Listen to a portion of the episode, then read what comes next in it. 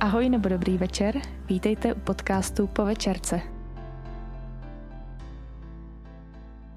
V dnešním díle se budeme povídat o dětech a technologiích, nebo dětech obrazovkách, ale hlavně ty technologie. Takže docela aktuální ožehavé téma pro každého rodiče, protože si myslím, že tomu se v dnešní době nevyhne nikdo. Mm-hmm. Budeme rýpat do vosího hnízda? No uvidíme, jestli vyplodíme nějaký kontroverzní názor. Tohoto je téma, který Juda docela dost studoval, bych řekla. No. Uh, já nevím, já mám pocit, že jsem přečetl hlavně jednu knížku a to je můj a základ. A z ní strašně moc chytrej. A jsem z ní strašně moc chytrej. Asi ji doporučím hned tady na začátku, ať je jasný, odkud jsem čerpal. Ta knížka se jmenuje Hry sítě porno od české autorky, vědkyně Michaly Slusarev. Doufám, že jsem jí neskomolil jméno. A určitě doporučuji, pokud budete chtít na tenhle podcast nějak navázat a trošku si rozšířit to, co tady budeme říkat, případně se podívat na zdroje, ze kterých autorka čerpala. Ona tam vychází ze řady vědeckých studií, takže není tu vycucený z prstu.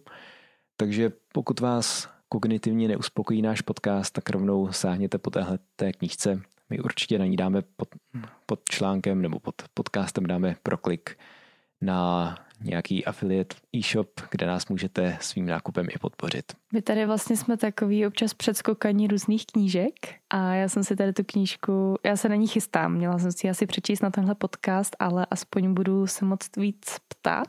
Hmm. Ale ty si taky nějakou knížku trošku četla, která okrajově možná, nebo z části se tomu věnovala?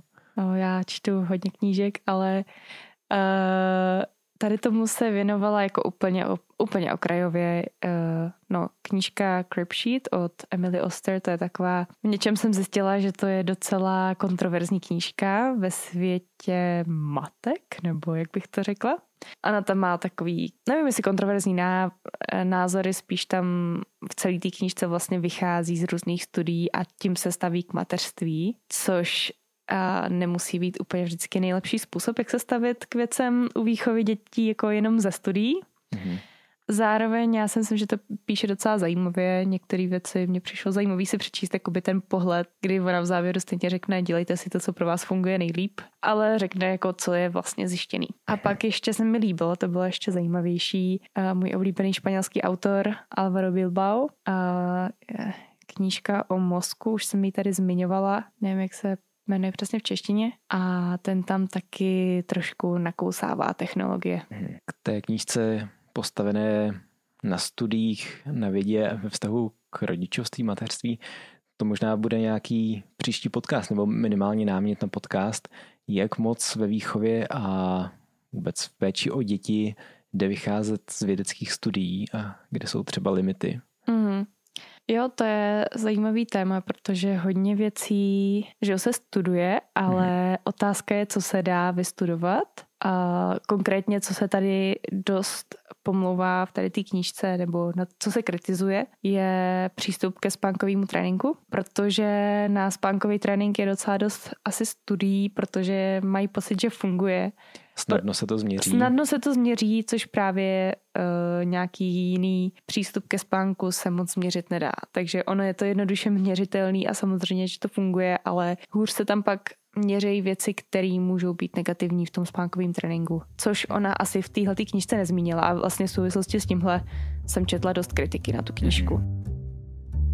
Když se vrátíme k technologiím, než se pustíme do toho, jak s nimi vlastně nakládat ve výchově. My bychom měli asi na začátek říct, že jsme docela takový technooptimisti a k technologiím máme spíš pozitivní vztah. Já rozhodně a na tebe myslím můžu prásknout, že taky. A tak možná to trošku rozvedem. Co, co mi a technologie? Přišel zajímavý ten název technooptimisti. Myslím, že řekneš technonačenci. Technonačenci. Ale no, jsou takový, že nás všechno zajímá, že jo, ale používáme hodně technologie. Já nevím, co jsi měl přesně na mysli. No, třeba asi máme i rádi různé novinky, uh-huh. že jako jakmile se objevila na světě umělá inteligence, tak jsme ji začali zkoušet. Jakmile, no ne jakmile, ale krátce po tom, co, co vznikla Aura, tak ty se rozhodla si ji pořídit, nebo nebyla tam zase taková dlouhá doba, mm-hmm. takže i tak jako zkoušet, zkoušet nové věci. Jo, já mám ráda různý měřítka, v tom jsem nadšenější než Juda, nebo Juda je rozvážnější asi v kupování. A, asi tak.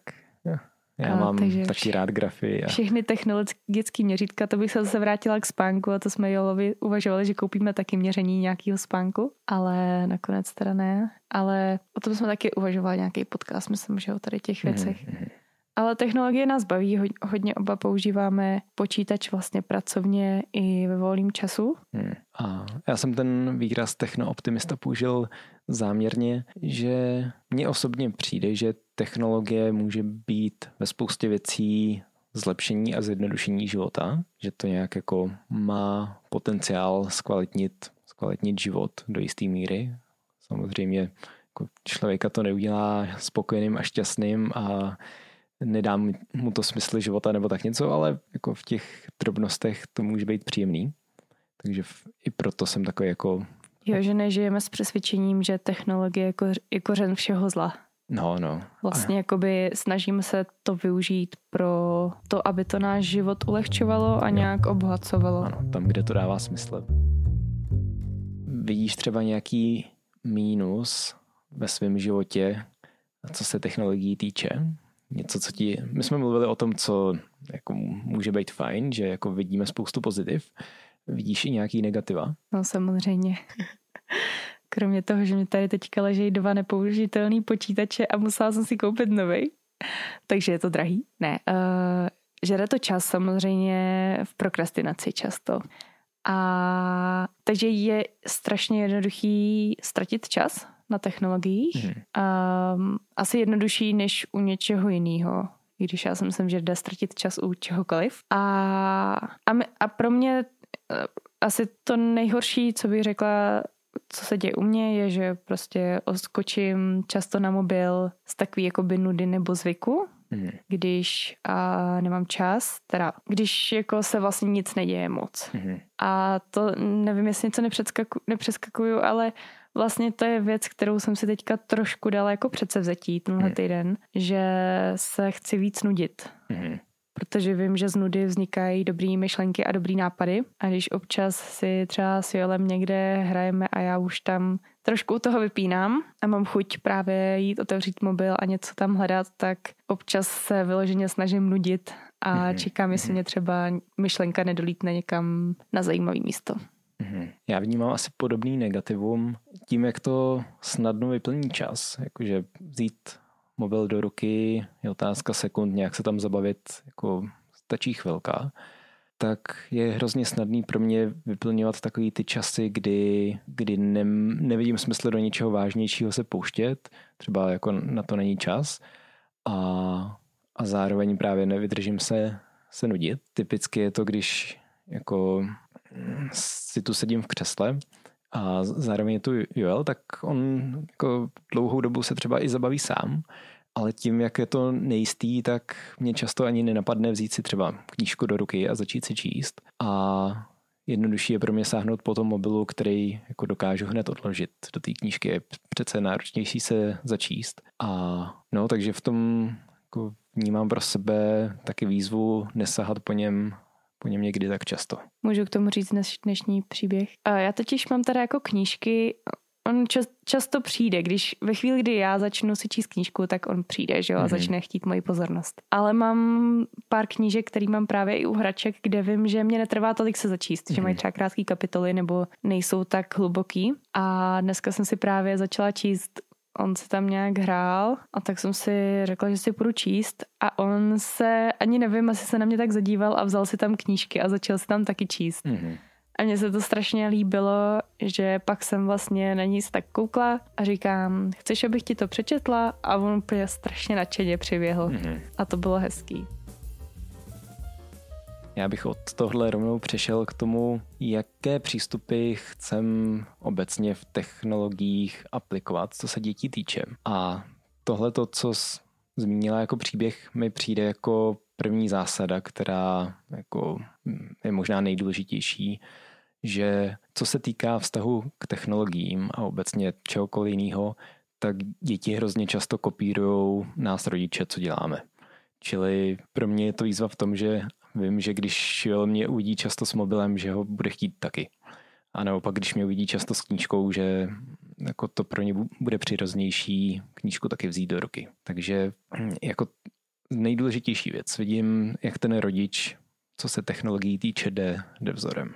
Jo, to hodně vnímám, vnímám, jak jdeme příkladem, že on to prostě sleduje. Hmm. A to si myslím, že pro nás bude výzva možná v budoucnu větší než teď, jako dát si fakt na ty mobily pozor, protože jako, no, bereme je do ruky často.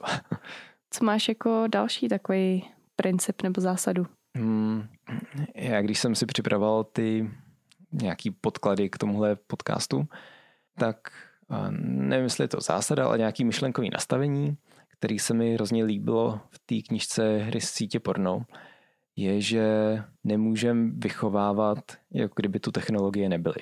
Že se musíme smířit s tím, že prostě naše děti vyrůstají do světa, který je prosycený technologií a že naše dětství, kde byly maximálně tlačítkový telefony, takže nenávratně pryč. Takže asi mi přijde dobrý nezaujmout k tomu takový ten postoj jako radši žádný technologie, ale spíš nějak zdravě zkoušet, přemýšlet nad tím, čem právě technologie můžou být prospěšný, v čem je to dítě může využít a jak ho s nima učit pracovat. A to už možná zacházím do dalšího principu, že mi přijde, že děti potřebují, aby někdo učil, jak s technologiemi pracovat. A zase v té knížce, kterou, na kterou se dneska budu hrozně často odkazovat, tam používá příklad toho, že přes přechod taky dítě nenecháme chodit hned jako od začátku samotný.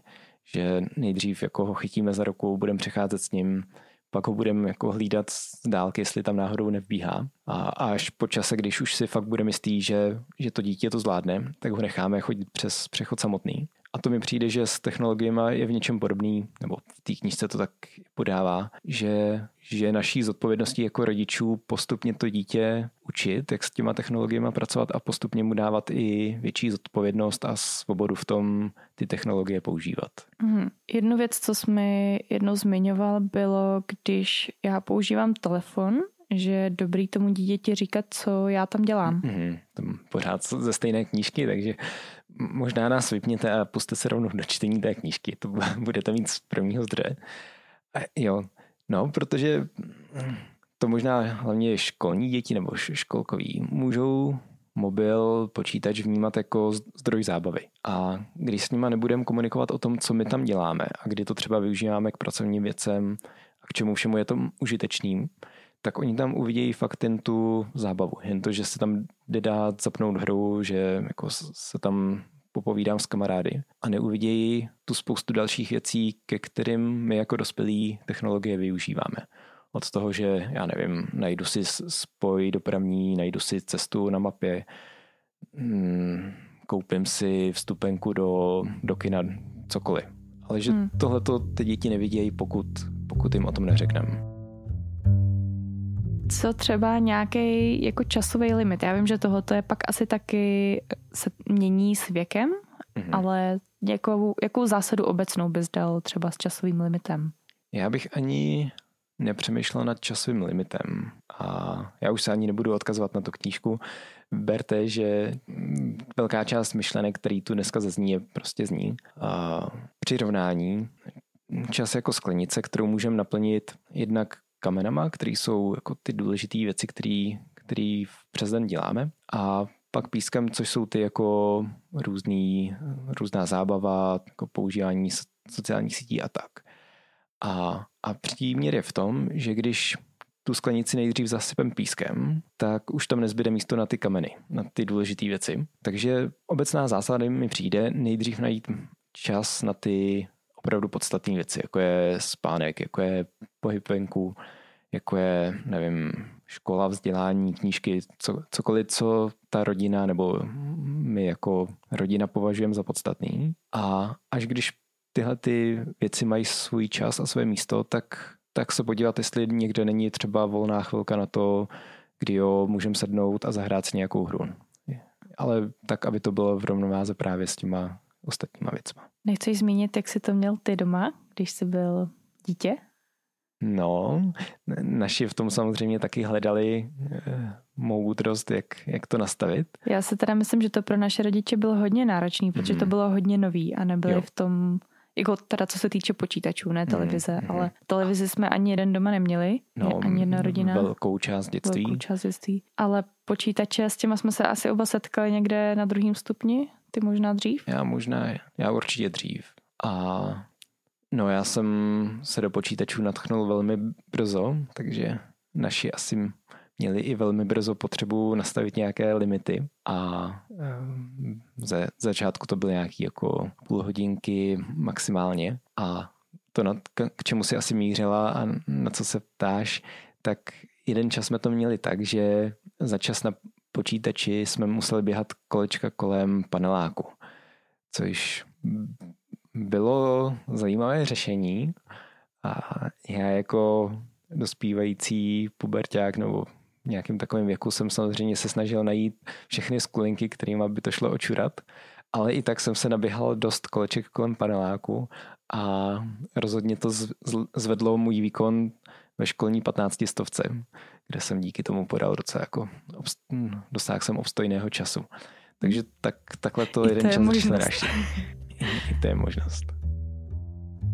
Ty jsi ze začátku nakousla to, že chceš trénovat nudit se. A mně se přitom vybavilo to, že nás technologie často svádějí k multitaskingu, že přepínáme mezi různými činnostmi. Zažíváš to taky, nebo hmm, máš nějaký návod, jak s tímhletím bojovat jak u sebe, tak u dětí, aby, aby třeba tohle to uměli pak líp zvládat?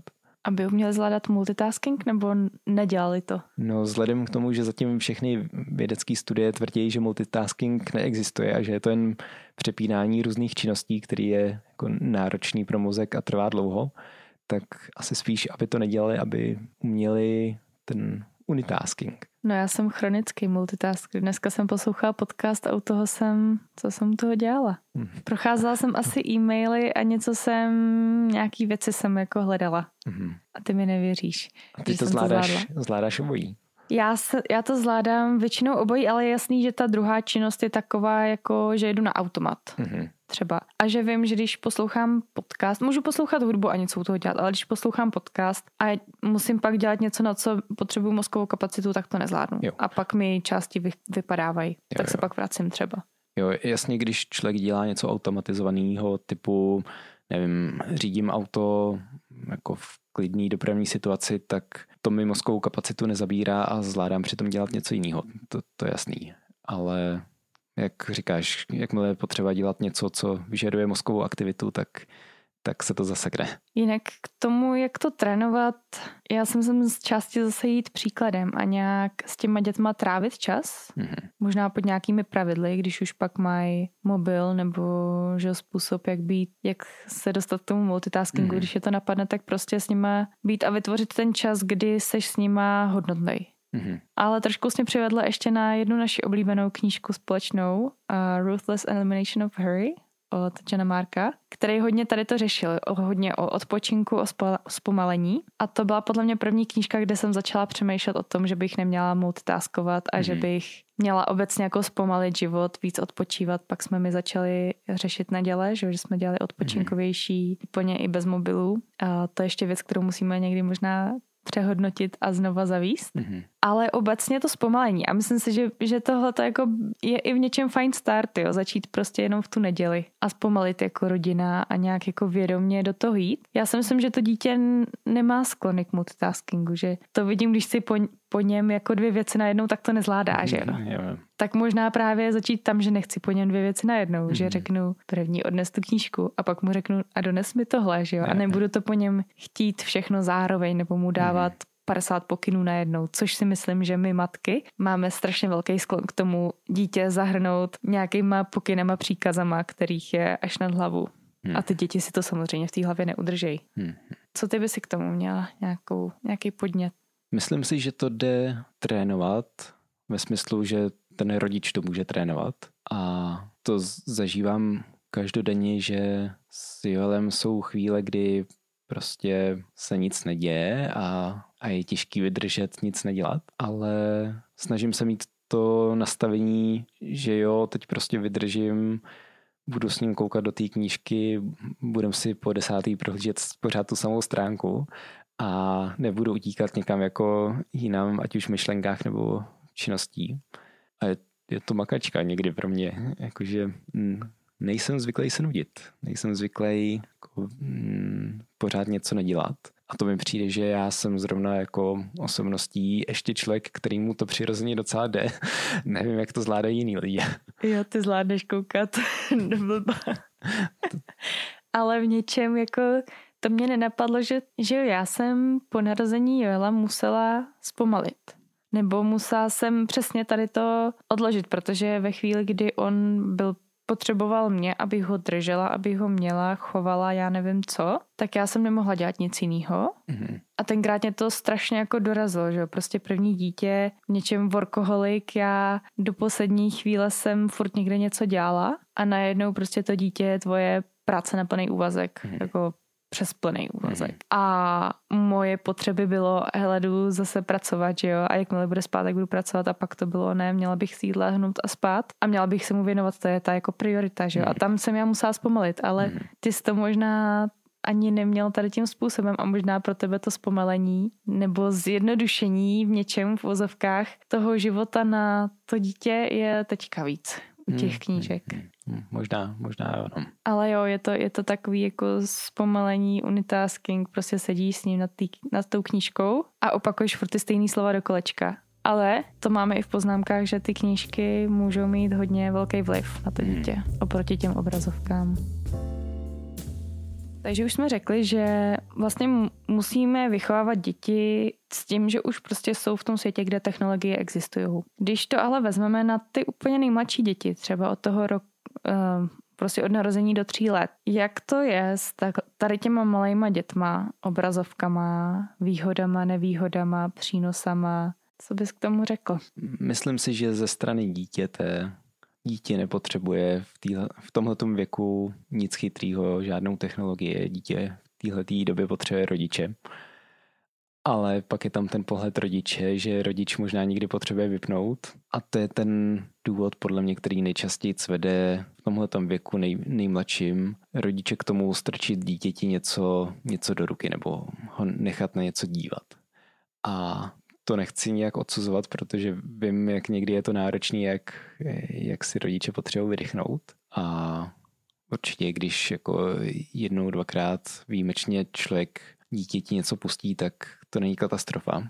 Jako u všeho to začíná být problém, když se z toho nastane nějaký zvyk a nějaký jako, nějaká pravidelnost. Ale rozhodně co se třeba i zdá z vědeckých výzkumů, tomu dítěti to nijak neprospívá, naopak mu to škodí a to z velmi jednoduchého důvodu, že v tomhle věku se děti učí vlastně sociální nápodobou, učí se okoukáváním toho, co vidějí dělat dospělí, učí se interakcí s nima.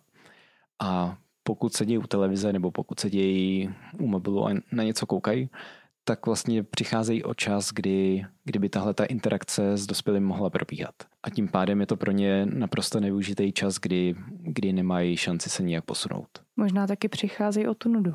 A přicházejí o nudu a takový to objevování, objevování světa, aniž by k tomu měli nějaký podněty okolí. Že když rodič zrovna neposkytuje zábavu, tak to dítě musí hledat trošku, co, co dělat. Když když mu rodič strčí do ruky telefon, tak už to dítě je zabavený a nepotřebuje. Je to takový pasivní pozorovatel. Mm-hmm. Jo. Může se to dítě v tomto věku něco z té obrazovky teda naučit? Zdá se, že ne. Jsou na to nějaký vědecký výzkumy. Asi, jak to tak u vědy bývá, nic není stoprocentní a nevím, jak moc se ty studie shodnou, ale mluví se tam o něčem, co se nazývá videodeficit. A v zásadě jde o to, že děti v tomhle věku nejsou schopní si to, co vidí na obrazovce, spojit s reálným životem. Takže oni, i když, já nevím, koukají na nějaký dokument nebo nějaký seriál pro děti, který je jako učí cizí slovíčka, tak prostě oni nejsou schopní přenést si to, že to, co nazvou v televizi, nevím, jabkem, je v reálném životě jabko. A prostě tam k tomuhle transferu nedojde, což není zas tak překvapivý, protože transfer znalostí z jednoho kontextu do jiného je věc, která dělá problém jako i školní, školním dětem, která dělá problém i dospělým, kdy, když zabrosím úplně jinam, tak když v matice dostane dítě nějakou úlohu, nevím, v kontextu třeba počítáme ovoce, tak se to třeba i naučí, ale jakmile dostane úlohu v jiném kontextu, jakože, nevím, počítáme množství vody v hrnečkách nebo tak něco, tak na už, najednou už tam tuhletu znalost nedovede převíst. Souvisí to nějak s, představi, s představivostí? Souvisí to s tím, že my si v hlavě ukládáme konkrétní, nebo máme, je pro nás snaží ukládat si konkrétní představy. Snadno si jako vybavíme, že ten příklad byl o třech jabkách, ale už si těžko ukládáme nějakou abstraktní věc. Jako abstraktní ve smyslu, musel jsem použít tenhle ten matematický vzoreček a aha, musím ho použít i v tomhle jiném případě. Takže my si tam uložíme třeba ty konkrétní věci a je dost možný, že to dítě si z televize uloží, já nevím, nějakou vizuální představu toho jabka, ale uloží si jen tuhle tu konkrétní věc a už ne ten abstraktní, abstraktní pojem, že takhle jako obecně nějak vypadá jabko. Mm. Takže určitě dítěti v tomhletom věku televize, obrazovky, cokoliv nepomáhá nějak si rozšiřovat slovní zásobu, protože mu to tyhle ty abstraktní pojmy nesprostředkuje. Mm, to vlastně sedí i s, tom, s tím, co jsem četla já v té knížce Sheet, kde ona zmiňovala ta autorka jeden, dva, tři, asi čtyři studie, možná některý i můžeme zmi- můžem zmínit pak do poznámek, kdybyste si to chtěli ověřit, protože t- tam byly vyloženě jenom závěry v té knížce a třeba, třeba byly špatně udělaný. Ale mě zaujalo, tam teda všude sledovali děti okolo 12 až 18 měsíců a ve všech studiích vlastně vyšlo, že ty děti si z těch obrazovek nezapamatovaly v podstatě nic, ale od živého člověka jo. A mně to přišlo docela zajímavé, jak to zkoumali, třeba i právě cizí jazyk, učili anglicky mluvící děti mandarinštinu, mm-hmm. čínštinu a nějakým způsobem to pak sledovali, to možná ještě jako fakt na přečtení si té studie, nebo i používali právě takový ty výukový DVDčka mm-hmm. a zjistili, že prostě děti se časem naučí víc každý, jakoby každý měsícem přicházel s tím, že uměli víc slov, ale nebyl rozdíl mezi tou skupinou, co koukala na ty DVDčka každý den a tou skupinou, co nekoukala vůbec. Mm. Prostě strašně moc tam psali, že závisí na tom, jak rodiče komunikují a jestli třeba čtou knížky. Mm. Takže to mě zaujalo, no, protože na trhu je docela dost, bych řekla, programů, takhle pro malé děti. Nevím teda jak českých, ale vím, že anglických existuje hodně, kde to je takový, jako aby se ty děti naučily. A já jsem ze srandy teda Jolovi párkrát pustila asi minutu. My teda jinak mu nic nepouštíme. A on vždycky tak jako na to koukal a přišlo mně, že vůbec nechápe. A já jsem to na něm dlouhodobě nic neskoušela, nepotřebuji na něm dělat žádný vědecký studie. Já jsem docela ráda, že se na to jako netvářil, takže, takže jsme ho vlastně radši tomu moc nevystavovali, aby si nezvykl. Hmm. Je tam nějaký jako vyloženě třeba riziko uh, při koukání takhle malých dětí? Může to mít vliv třeba i na spánek nebo na něco jiného? Spánku se asi dostaneme ještě. Uh, riziko, který mě napadá, je když to dítě kouká na něco, co neodpovídá jeho věku a hlavně v tom, jak moc ho to přehlecuje podněty. Typu v některých rodinách je zvyk mít puštěnou televizi pořád, což nám, který vyrůstali bez televize, je nepochopitelný, ale zkrátka tam ta televize běží a běží tam třeba programy plný jako akčních střihů, rychle se tam mění scény. A vzhledem k tomu, že dítě podstatně pomaleji zpracovává podněty, což jako člověk i vidí, když na to dítě promluví, že to chvíli trvá, než zareaguje, tak tyhle ty rychlé střihy v televizi ho snadno přehletí a prostě jako přetíží jeho mozkovou kapacitu. A úplně není jasný, k čemu to může všemu výst. Dost blbě se to zkoumá, ale zkoumali to na myších a zjistili, že myši, které jsou vystavené takhle jako takovýhlemu přehlecení, tak pak jeví znaky, které vlastně jsou hodně podobné ADHD. Takže jsou hypotézy, že pokud dítě je v nízkém věku takhle přehlecovaný nějakým vizuálním dojmem a nedokáže to zpracovat, tak to může v něm podpořit nějaký sklony k rozvoji těch jako poruch. A, a nejenom z dlouhodobého hlediska, ono se to na něm projeví i krátkodobě, že ty děti jako pak vykazují znaky, že jsou buď podrážděný nebo rezignovaný, že prostě je na nich znát, že, že to nestíhají zpracovat. Takže to je určitě důvod, proč se vyhnout tomu, aby dítě koukalo na něco, co se rychle mění, co je jako třeba pro dospělý a tak.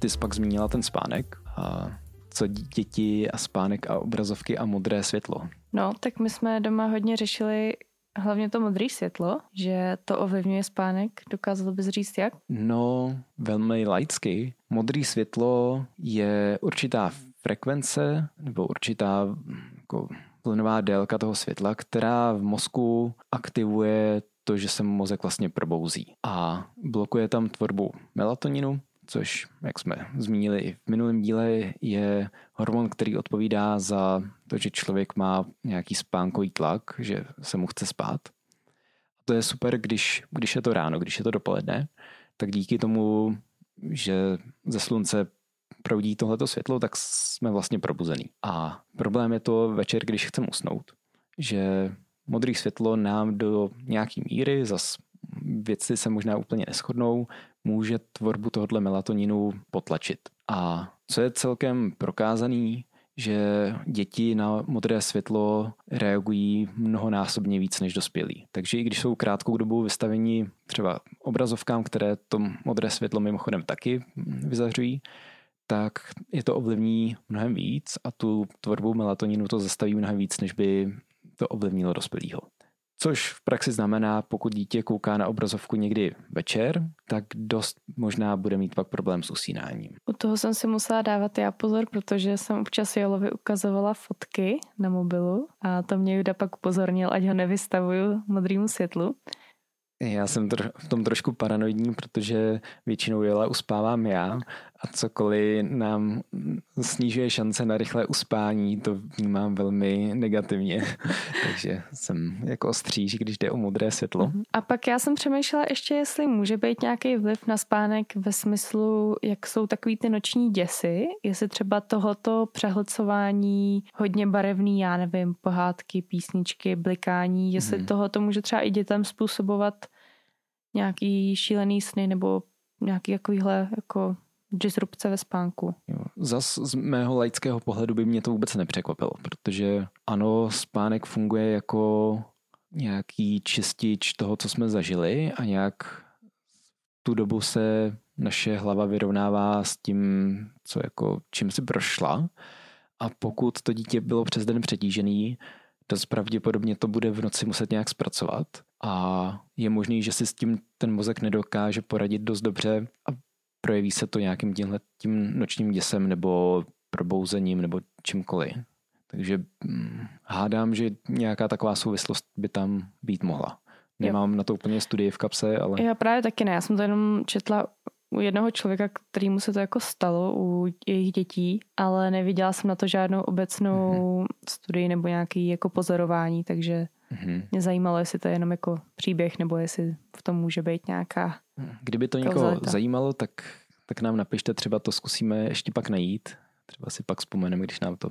Když si vzpomeneme, tak to tam třeba dohledáme, hodíme. Dohledat. K tomu melatoninu a modrému světlu tak jsem si ještě vzpomněl na jeden poznatek, že nejenom, že samotné sledování může spánek dítě ovlivnit, ale u novorozenců to funguje tak, že dostávají melatonin z mateřského mléka a zase byla studie na to, že když matka kouká do obrazovky, absorbuje nějak to modré světlo, že jí se snižuje tvorba melatoninu a tím pádem v tom mateřském mléku je méně melatoninu, který, ten, který to dítě vlastně dostává. Takže i takhle jako u těch novorozenců to může, může být znát, jak, jak spí a jak jejich matka kouká do telefonu. Všechny matky teďka zaúpěly. Tam pak samozřejmě je otázka, co s tím dělají různé filtry, což už hmm. dneska většina těch telefonů má, jakože dokážou podle denního času mít ty barvy víc do oranžová, víc teplých barev. Ale možná ne všechny jsou efektivní. Možná. Hádám, že... Hinek Medřický by určitě řekl. Mm-hmm. Hádám, že na to bude za spousta výzkumu, který se neschodne a a že někteří výzkumníci vidí modré světlo jako větší zlo a někteří jako menší. Um, nemáme asi kapacitu na to tenhle ten spor rozseknout. Spíš nám to, nebo mně osobně to přijde jako takový výstražný prst. Dávejte si pozor na to, kdy technologie používáte a jestli to nemůže ovlivnit i hmm. další věci. Zvlášť pokud máte problém se spánkem. Tak my přeskočíme trošku školkový věk, tam asi jsou nějaký obecní principy, že ty obrazovky nebo nějaký vzdělávací výukový programy můžou fungovat nebo můžou být používány, ale asi v nějakým limitu, že jo, to dítě nechceš té obrazovce posadit na celý den. Hmm. A zase by to nemělo být na úkor nějakého pohybu nebo jiných aktivit. Mm. Ale chtěli jsme se dostat k těm školním dětem, protože tam je to velký téma, že jo, často mm. mobily mají kamarádi a teďka je řešení tomu dítěti nekoupit mobil až do 15 let, nebo a jak to všechno dělat. Mm. To děti bez mobilu do 15 let už dneska jsou takový... Jsou velký rarity. Velký rarity a já jsem si nedávno říkal, že to je podobný, jak kdyby dítě žilo na nějaký vesnici, do školy by to bylo 5-10 kilometrů a jasně kdysi ty děti chodily pěšky, ale dneska, když by ho člověk odmít posílat autobusem a nutil ho za každého počasí chodit pěšky, tak už jako se budeme na něj dívat zvláštně. A že v něčem takhle jako odříznou děti od technologií do pozdního věku relativně, tak je hodně sociálně vyloučí a trošku jim to dá nálepku, mm, nálepku minimálně těch, kdo nemají telefon, uh-huh. což jako na druhém stupni už je hodně silná nálepka a hodně silný sociální tlak. Viděla jsem dva způsoby, jak to rodiče řešili ještě. Jedni pořizují chytrý hodinky, mm-hmm. což mi přišlo jako zajímavý řešení. Nevím, jestli je jako úplně dobrý, ale zajímavý řešení. Možná hlavně pro ten první stupeň, možná mm-hmm takhle když člověk potřebuje nějakou komunikaci. A pak a někteří se kloní ke tlačítkovému telefonu. To je zajímavá možnost, ale nemyslím si, že by to dítě jí dlouho, že by tomu dítěti dlouho tahle ta možnost stačila. Hmm. Že asi je jiný dost pohled dítěte, jiný pohled rodiče. Rodič asi očekává, že ten telefon bude k nějaký komunikaci a na nějaký jako nouzové věci a myslím si, že to, proč dítě očekává telefon nebo proč chce telefon, je z úplně jiných důvodů. Takže myslím si, že v tomhle dítě tlačítkový telefon neuspokojí a pokud si rodič myslí, že jo, tak, tak asi úplně nerozumí svému dítěti, bych hádal. A což mm, už jsem to zmínila na začátku, ale znovu asi než dávat nějaký chytrý rady, tak si myslím, že zásadní je začít s dítětem komunikovat proč to vlastně chce, k čemu to bude využívat, jak by to využívalo, i třeba jak to spolužáci využívají, nebo jak jeho okolí s tím pracuje. A zkusit to neodsuzovat. Že... Zakázaný ovoce pak chutná nejlíp, mm-hmm. že pak, může se stát, že tomu dítěti strašně dlouho nechceš koupit telefon, ale pak už konečně ho dostane, ten chytrej, a nebo se na ní nešetří a pohltí ho to. Mm-hmm. Jako nemusí se to stát, ale může se to stát. Jo. No, ale tou komunikací možná člověk se dozví i právě ty skutečné motivy, který dítě vede k tomu jako po té touze mít telefon, že nevím, nápad teď, ale jakože jeden z důvodů může být, že všichni řeší, nevím, nějaký mím nebo něco, co teď letí na sítích a to dítě jako druhý stupeň, pokud jako k tomuhle nemá přístup, tak najednou je vyloučený a jako nemá se s ostatníma o čem bavit. Hmm. Což jako bylo by možná krásný, kdyby všichni na tom druhém stupni byli bez telefonů a prostě žili venku a tak, ale dneska už je to spíš naivní představa a jak zaznělo na začátku, naše analogové dětství je už, je už dávno pryč, takže tohle už prostě není, není dnešní realita, že by hmm to mohlo fungovat. A ne každý dítě chce být to vyloučený, nebo to unese, že jo? Mm. A třeba jak to říkáš, jo, tak tam pak i řešení může být to, že si to najdete spolu, jo, nebo že si ty věci nějak vysvětlíte, nebo no. A to si, to si myslím, že to tím tak jako provazuje, že uh, je dobrý s tím dítětem v tom být. Mm-hmm. Nedat mu ten telefon a tady čau, ale vlastně, až když mu ho pořídíš, jo, tak já nevím, nainstalujete tam spolu aplikace, řeknete si, jak to bude používat, kdy třeba jsou ty limity, že by ten mobil neměl používat. Mhm. Uh, nějak v tom dát pravidla, že jo? Mhm. Dát nějaký hranice. Jo. K tomu mám dvě myšlenky. Jednu ze svého zkušeno, ze svý zkušenosti z dětství, že když jsme něco takového chtěli, já teda jsem byl dítě, který odolává, odolávalo telefonu až někam pomalu na střední, Z nějakého principu. z nějakého principu, ale já jsem byl víc do těch počítačů. Ale co naši očekávali, když jsme chtěli nějakou takovouhle dražší věc, že se na tom budeme finančně podílet, nebo že to z velké části půjde z naší kapsy. A to mi přijde jako dobrý princip, že pokud dítě od ten telefon nebo cokoliv hodně stojí, tak proč by se na tom nějakým způsobem nemělo finančně podílet. A druhá věc, pokud my jako rodiče usoudíme, že to dítě fakt ten telefon potřebuje a i bychom mu ho zaplatili, tak ale nepojmou to, to tak, že mu ho dáváme, ale spíš, že mu ho půjčujeme za určitých podmínek. A nastavit si s ním předem pravidla, nastavit si s ním, co se stane, když ty pravidla to dítě poruší, aby bylo jasný, že, že to není úplně jako neomezená věc, se kterou si může dělat, co chce, ale že je pořád jako zapůjčená. Co tyhle děti a hry? No tak, když jsou to logické hry, tak samozřejmě je všechno v pohodě, ale co když jsou to krvavé střílečky? To z toho možná mají No. někteří Jsou rodiče pak z toho obavy. agresivní, ty děti? No, nejsou. Aspoň to tvrdí zatím všechny výzkumy, že, že naopak a to, že dítě hraje nějakou jako akční, agresivní hru, může výst k ně, dokonce k vybití té potřeby jako agresivity. Takže není prokázaný, že by se u dětí, které hrajou střílečky a podobné věci, zvyšovala agresivita. Spíš, spíš naopak to vypadá. Mhm. Jsou u toho nějaký jako doporučení, jaký typ her by děti měly, neměly hrát? Tam některé jsou samozřejmě rizikovější, některé jsou méně rizikový. A to spíš ne ani tak z hlediska obsahu, jako spíš z hlediska nějaký možné závislosti.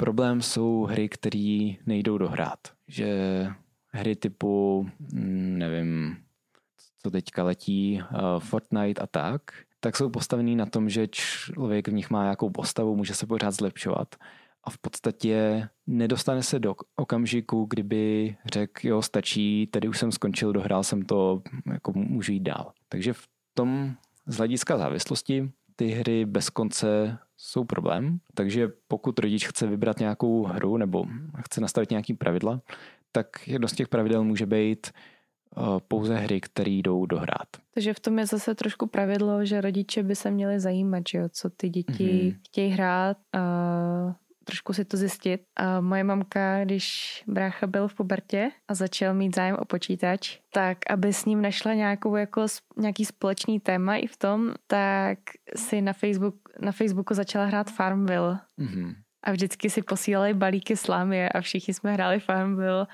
a bavili jsme se o tom a to mě přišlo strašně vtipný, že mamka se do toho tak pustila. Mm. Mhm. No, moje mamka je podobný případ. Když jsem byl na Gimplu, tak letěly online hry Travian a Divoké kmeny a tyhle ty, kde člověk si prostě stavil vesničku a mamka to nějak začala hrát a mám pocit, že to hraje do dneška. Takže ta na rozdíl od nás toho vydržela. Já jsem mamce to Farmville pak zrušila, mně přišlo, že na tom byla závislá. To je zajímavé, že k tomu mamky mají tak sklony. Zdravíme maminky, které nás poslouchají. Ještě jedna myšlenka k těm hrám, kromě toho, že je fajn to hrát s dítětem, už jen z toho důvodu, že se tak jako dostanete do jeho světa, je, že je fajn se o těch hrách pak bavit. Jako reflektovat to, co dítě hraje, co ho na tom baví, co třeba během toho prožívá a rozvíjet jako i z tohohle hlediska v něm nějakou jako schopnost vyjadřovat svoje emoce nebo mm, pojmenovávat to, co cítí a zároveň třeba ho učit pojmenovávat, co se tou hrou učí. Aby pokud se v té hře učí nějakou jako praktickou dovednost, typu, nevím, v Minecraftu se člověk může naučit spoustu jako poměrně technických věcí, tak ho učit propojovat si to se skutečným životem. Aby právě ta z té konkrétní věci si dokázalo udělat nějakou abstraktní představu, která pak bude využitelná jinde. A to je třeba teda jedna věc, kterou já vídám jako učitel angličtiny, že děti, které teda hrajou hry, školní děti, anebo sjíždějí YouTube, nebo já nevím, co sjíždějí teďka TikTok asi, tak teda jako tu angličtinu mají, nevím jestli na vyšší úrovni, ale komunikativnější. Mm-hmm. Že vlastně uh, jdou trošku dál než to, co je v té učebnici, že jo, umějí nějaký další slova, umějí to použít možná líp ve větách a v tomhle ohledu si myslím, že to může být přínos, zvlášť když ty hry jsou v angličtině nebo jsou tam nějaký spoluhráči mm-hmm. uh, anglicky mluvící nebo mluvící cizíma jazykama, tak jo, v tomhle třeba ten druhý stupeň už ty děcka dokážou si z toho něco, něco vzít. Tohle jsou všechno tak jako široká témata a složitá a nejasná, že těch pár minut podcastu asi úplně nezodpovíme do hloubky všechno, co bychom chtěli. A nakousneme další obrovský téma, a to jsou sociální sítě, o kterých by se asi dalo povídat, který by vydali na samostatný díl a možná na několik samostatných dílů. Jak myslíš, že by rodič měl přistupovat k tomu, že dítě chce být na sociálních sítích? Pro mě to je strašně těžký v něčem odpovědět.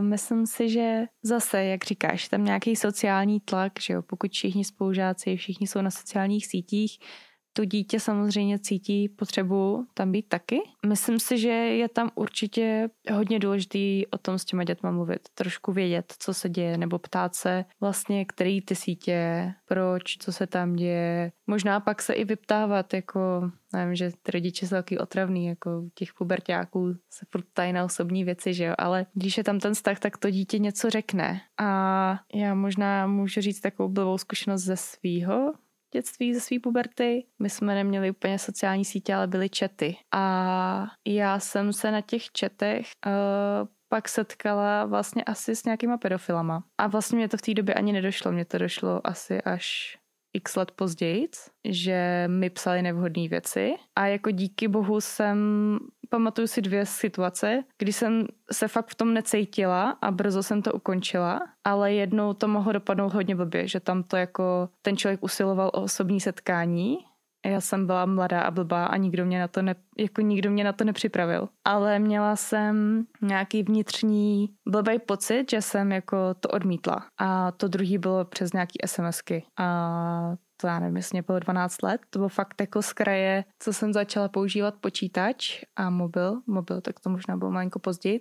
Ale to je třeba věc, u který já se dost bojím, tím, že jsem v něčem měla jako tu zkušenost, tak si myslím, že to je věc, o který pak budu s našimi dětmi mluvit, obzvlášť, obzvláště si budeme mít dceru, mm-hmm. protože to já vidím jako hodně velký riziko u těch holek. Mm-hmm. Možná i kluků, ale asi tím, že jsem holka, tak jako mě tohle to hodně tak jako děsí, co se může vyskytnout, vůbec co se tam jako posílá, co člověk ani neví. Hmm.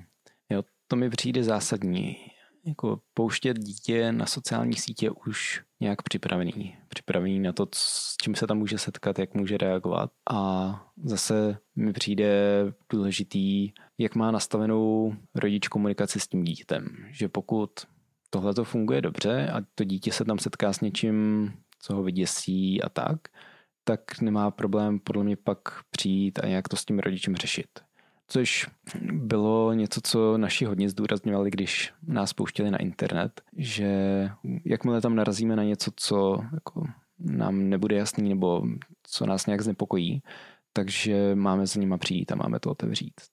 To jako mi přijde klíčový. Hmm. A zároveň mi přijde, že se snadno sociální sítě vykreslejí tak jako černobíle, že buď je to zlo, anebo je to ještě větší zlo. A že tam může být i spousta pozitiv, že pro člověka, mladého člověka v pubertě, který nějak hledá svoji identitu. To může být takový jako testovací hřiště, kde, kde nejsou třeba takový důsledky nebo něčem a že se tam jako učí komunikovat, učí se komunikovat bez osobního kontaktu, což pro některý pubertáky může být taky strašně náročný. A není což, to to riziko? No, to je otázka. Jako hádám, že starší generace by se mnou nesouhlasila, že mají představu, že člověk by se měl učit komunikovat hlavně osobně, ale nevím, jako jestli nemůže být fajn si to vyzkoušet takhle na nečisto, nebo ne na nečisto, ale bez toho tlaku ten druhý sedí proti mně, vidí všechno, jak vidí, jak se tvářím, já si to nemůžu rozmyslet, že v tomhle tom asi jako v tom můžu reagovat klidu, můžu si to promyslet, můžu si ty komunikační situace nacvičit. Něčem i jako doba se mění, mnoho lidí pracuje z domova, nebo už je i ta možnost pracovat z domova a mnoho komunikace probíhá právě písemně, že jo? Mm-hmm nebo pak přes nějaký videohovory, tak je pravda, že jako jo, potřebujeme komunikaci face to face, ale jsou lidi, kteří třeba většinu své práce nekomunikují osobně s někým a komunikují písemně. Hmm. Jo, Takže a... je fakt, že k tomu to taky může výst. No. A v něčem se to kulturně asi posouvá a nechci hodnotit, jestli je to dobře nebo špatně, ale pro nás je mnohem přirozenější si psát přes WhatsApp, než, než si zatelefonovat. A to prostě nějak se posunulo. Starší generace by radši zatelefonovala. A nevím, jestli je to dobře, nevím, jestli je to špatně, ale hádám, že tímhle tím směrem se to bude posouvat víc a víc. Hmm. A že nějak děti v tom budou potřebovat se zorientovat a nacvičit se to. Hmm. Jo, třeba co jsi říkal o těch sociálních sítích, já vidím, že člověk se člověk tam může přijmout hodně dobrých věcí, když tam nestratí moc času, že jo. Ty víš, že já mám ráda Instagram a já ráda sleduju odborníky, což si myslím, že teďka je úplně skvělá doba, protože hodně odborníků ve svém oboru uh, jsou na Instagramu a snaží se dělat něčem o světu, nebo si tím třeba i získávají zákazníky, ale vlastně dávají hodnotné informace zdarma, což pak je teda ještě jako jedno téma, ale to nebudeme dneska asi rozbírat, jak poznat jako klemné informace od těch neklamných mm-hmm. a vůbec jak se vyznat v informačním přehlcení. Ale když to teda vezmu, tak já tam ráda sleduju, že třeba fyzioterapeuty a nevím, spánkový poradce, nutriční terapeuty. A hodně z toho čerpám ale zároveň to si myslím, že je právě uh, zase souvisí to s tím, s tou komunikací, jo? že já bych byla ráda, kdyby naše děti, když budou na nějakých sociálních sítích, kdo ví, jaký budou sociální sítě za 10-15 let, ale aby sledovali někoho, když už tam budou, kdo jim bude přinášet nějakou hodnotu, inspiraci, možná v něčem relax, ale hodnotu inspiraci a ne nějaký třeba právě jako nezdravý vzorce,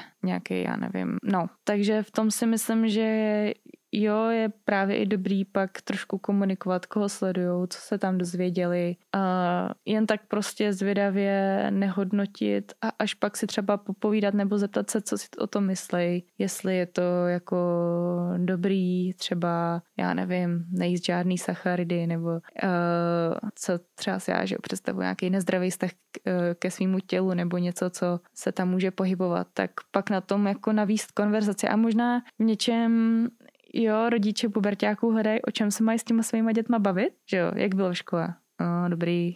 tak v něčem najít tuhle komunikaci a někdy je to těžký začít, dostat z nich něco, ale konkrétníma otázkama právě propojit tu hodnotu, to jakože nenecháváme je v tom samotný a zároveň budujeme ten vztah. Mm.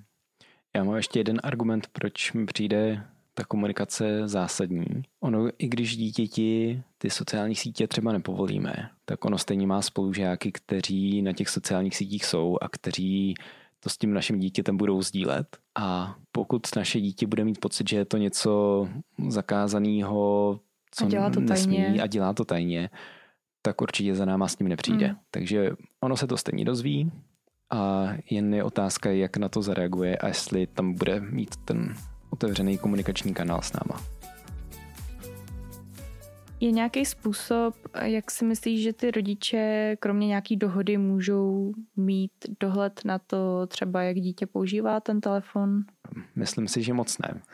Jsou různý softwary na rodičovskou kontrolu, některý lepší, některý horší, ale má to svoje velké rizika. Jednak to funguje asi jen do určitého věku. Od určitého věku bude puberták mít problém s tím, že ho rodič hlídá a že monitoruje, co, co na telefonu dělá. A asi je to normální, že prostě jako nechcem být kontrolovaný a potřebujeme mít trošku pocit svobody.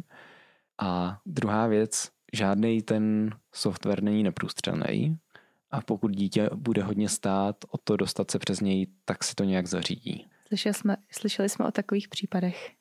Slyšeli jsme o takových případech. Jsou vynalézaví. A třeba mm, já zpravu Chromebooky na školní síti, nějak to tam máme zabezpečený, vím, že ne úplně stoprocentně, ale velmi jednoduchý způsob, jak pro žáky se té kontrole vyhnout, je, že se nepřihlásí pod svým školním účtem, který je monitorovaný, ale přihlásí se na hosta.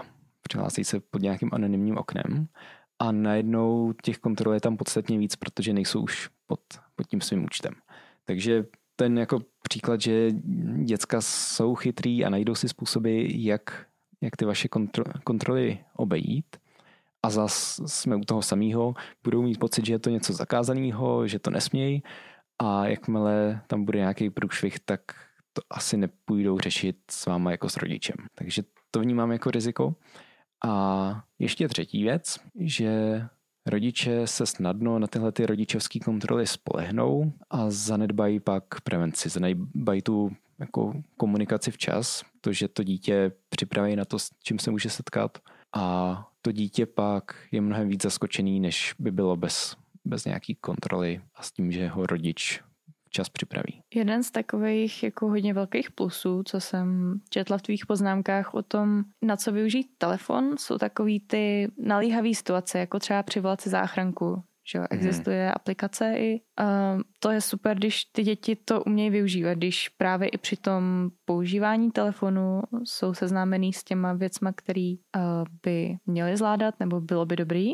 To si myslím, že i ty mladší děti typu jako školkový děti jsou schopní zvládnout a naučit se. To byla právě moje otázka. Od kolika let si myslíš, nebo že právě tohle to už se týká i těch menších dětí, kdy můžete je připravit na různé situace, kdy se může něco stát a kdy budou potřebovat. Mm-hmm. Dovedu si představit, že i dítě, který ještě neumí číst, je schopný třeba tam tu záchranku zavolat a jako vybavuju si i nějaký případy, kdy dítě fakt takhle jako zavolal pomoc, když rodič skolaboval nebo něco. Takže jako tuhle tu praktickou užitečnou stránku by rodič měl využít a jako měl by cíleně to dítě klidně tuhle věc naučit.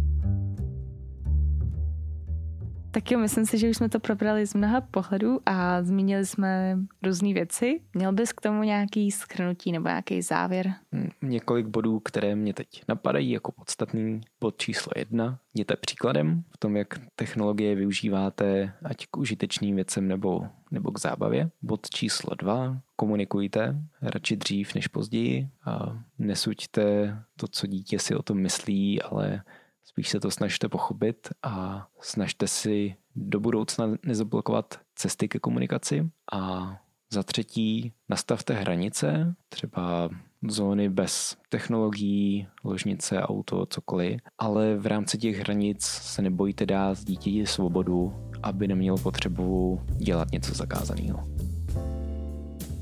Co je nějaká tvoje hlavní myšlenka, kterou bys tak jako vypíchla. Já tě budu opakovat, ale myslím si, že první a ta hlavní je jít příkladem a myslím si, že čím méně, tím líp a tím myslím, že udělala bych to chtěla co nejvíc oddalovat, ty třeba pohádky a tak, protože vím, že jakmile si toto dítě oblíbí, tak to bude chtít hodně a pak je těžký nastavovat hranice. Takže pokud to jde, tak v něčem cítím, že chci to oddalovat, ty obrazovky. Ale tím pádem to znamená, že musím jít i příkladem a musím před ním být na tom co nejméně. Tak jo. Uh, literaturu najdete pod podcastem, zmínili jsme ji hodněkrát, zjistíte, že i věci, které jsme necitovali, tak často jsou z různých knih, což nezapíráme. Uh, pokud se vám náš podcast líbí, budeme rádi, když ho pošlete dál, když ho třeba někomu doporučíte, koho by tohle téma mohlo zajímat, nebo některý z předchozích. A uslyšíme se zase za 14 dní na nějaké určitě zajímavé téma, které zatím vymyslíme. Najdete nás na všech sociálních sítích, teda skoro. Na TikToku ne? Na TikToku ne. Najdete nás na Facebooku a na Instagramu a můžete nám napsat, můžete s námi souhlasit nebo i nesouhlasit. Mm-hmm.